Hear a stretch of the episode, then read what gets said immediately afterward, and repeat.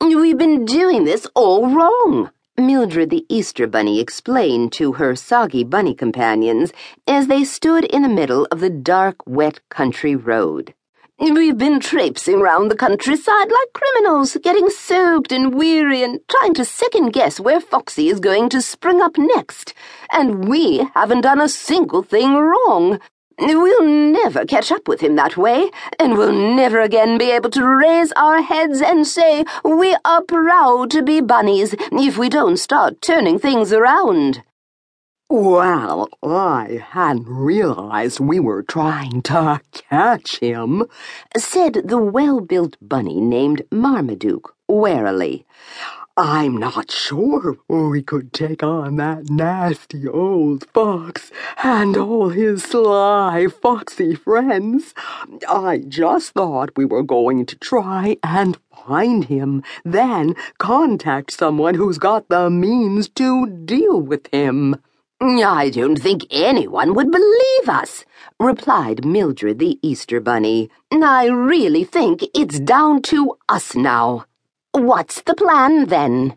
asked the elderly Mrs. Fluffywinkle with determination. Old or otherwise, she wasn't going to be scared of Foxy McFox after everything they'd already been through.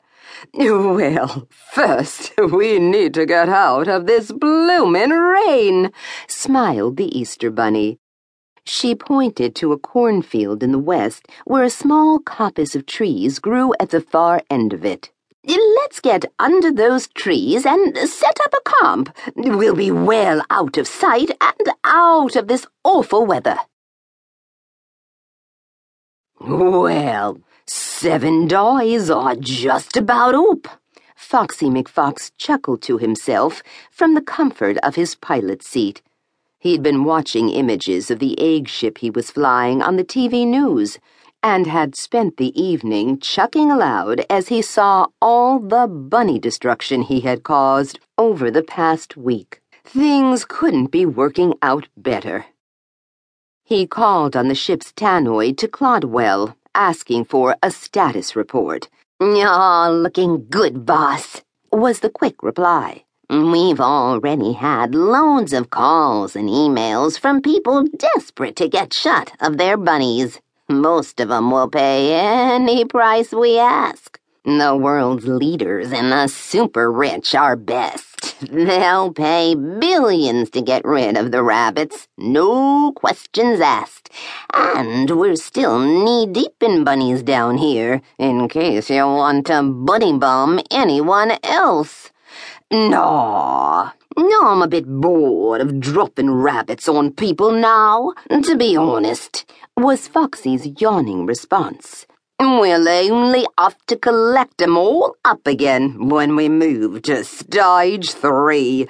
So let's not cause ourselves too much work, shall we?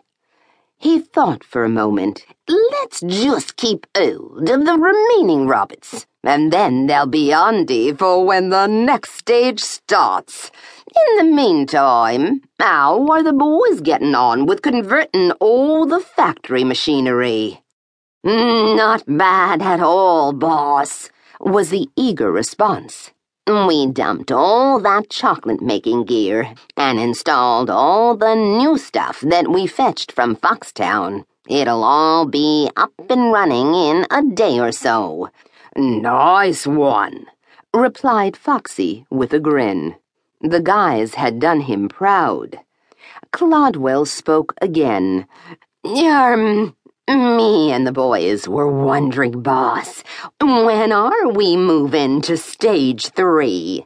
Foxy McFox could hear the excitement in Clodwell's voice and heard the lick of his lips.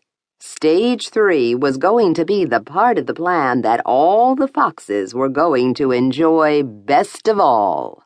Now, soon enough, Clodwell, Foxy replied. Patience, patience. Not long now.